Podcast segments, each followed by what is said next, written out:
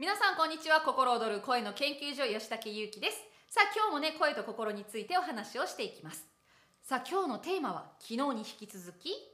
カラオケで低い声が出ないについてです。もうね、高い声が出ないっていうのはすごく多いんですけど、実は低い声が出ないという方も結構いらっしゃるんですね。どういうことかというと、高い声と言ってもそれなりの高い声までしか出なくって、で低い女性の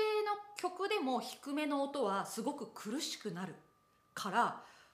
今度ね、歌う音域がものすごく狭くなるわけですよ。で曲選ぶのが大変、なかなか歌えないっていう方結構ねいらっしゃいます。あとは男性の歌を歌いたいんだけれども、低音がね低すぎて出ないとか。今日はね、それをこれまたね簡単に練習する方法というのをお伝えしていきたいと思います。さあまず低音が出ないなんですけど、前提として言っておくとですね、女性の方が男性の曲を歌う時、あるいは逆、男性の方が女性の曲を歌う時に声が高すぎて出ない、低すぎて出ないっていう時には、もう何も考えずというかこだわらずに調整してください。音の高さを調整する、もういいです。別に半音上げようが1音上げようが2音上げようが、確かに曲調はちょっと変わるんですけども、カラオケの場合は気持ちよく歌えるっていうのが一番大事なのでね、そんなにその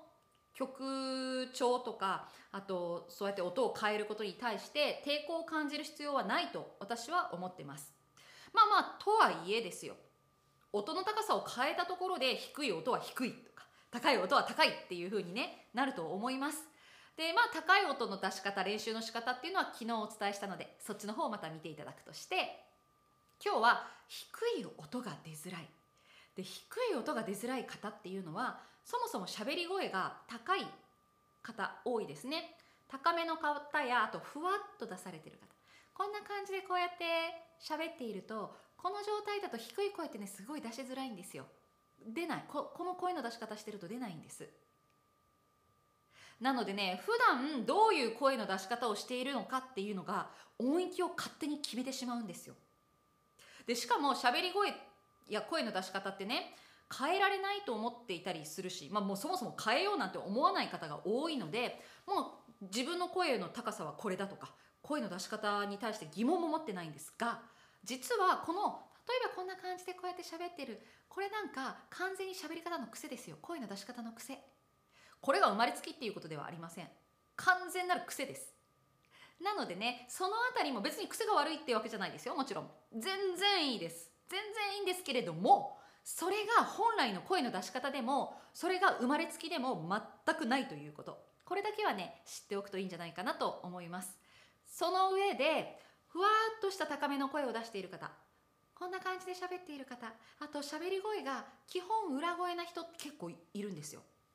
基本ね、喋り声が裏声を使ってある方、こういう方はね低音出しづらいです。なぜかっていうと、上からこうやって出すような声の出し方、発声の仕方が当たり前、通常運行になってるので、低い声ってねどうやって出すかっていうと、こうやって出すんじゃないんですよ。こう低くするんじゃなくて、体の低い部分を響かせて声を出していくんですね。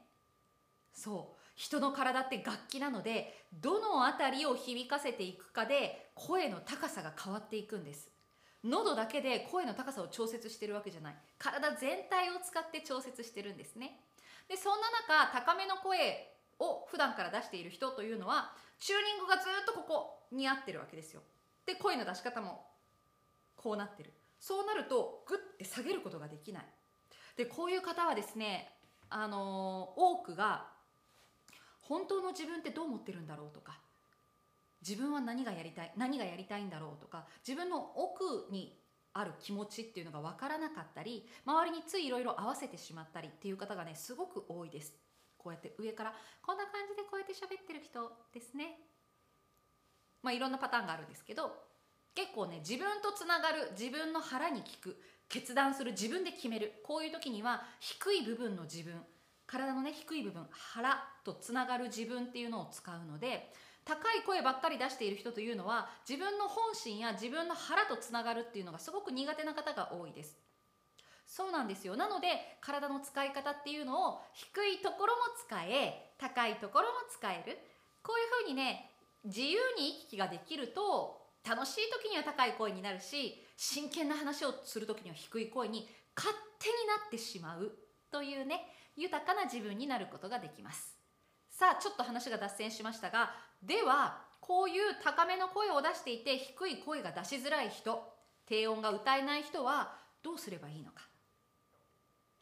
先ほど言ったように人は楽器です。楽器なので響かせている場所、使っている場所で声の高さが変わります。ということはですよ、高めの人っていうのはずっとこの辺を使っている、高い部分を使っているので、低い部分を使ってあげるように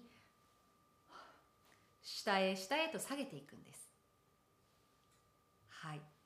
具体的なステップとしては2つです。1つ目は脱力と呼吸、体の力を抜く、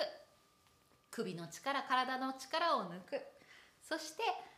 あ、息を深く深くしていく。呼吸法はまたね別の動画でお話ししたいと思うので、今日はちょっとカットするんですけれども、そういうふうに高い声ばっかり出しているとか、あと自分の本心がわからないっていうような方は基本呼吸浅いです。今どうですか皆さん、呼吸浅いですか深いですか？意識してない方は大抵浅いと思います。でこのね意識していくんですよね。はあはあはあ、体をゆすりながら力を抜きながら呼吸を深く深くしていきます。はあ、そして手で胸のところを下に下ろしながら、でこの時首や喉に力が入っていると呼吸が浅いまんまです。で息が下に下りません。なので首の力を抜きながら、喉の力を抜きながら、手でこう軽く胸を下ろしながら息を吐いていきます。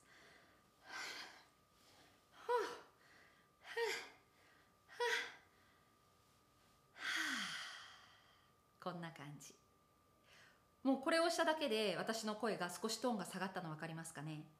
そうこうやって下に下ろしていくと声というのは落ち着いた深みのある声に変わっていくんですね。これがこっちからねこういうふうに下げて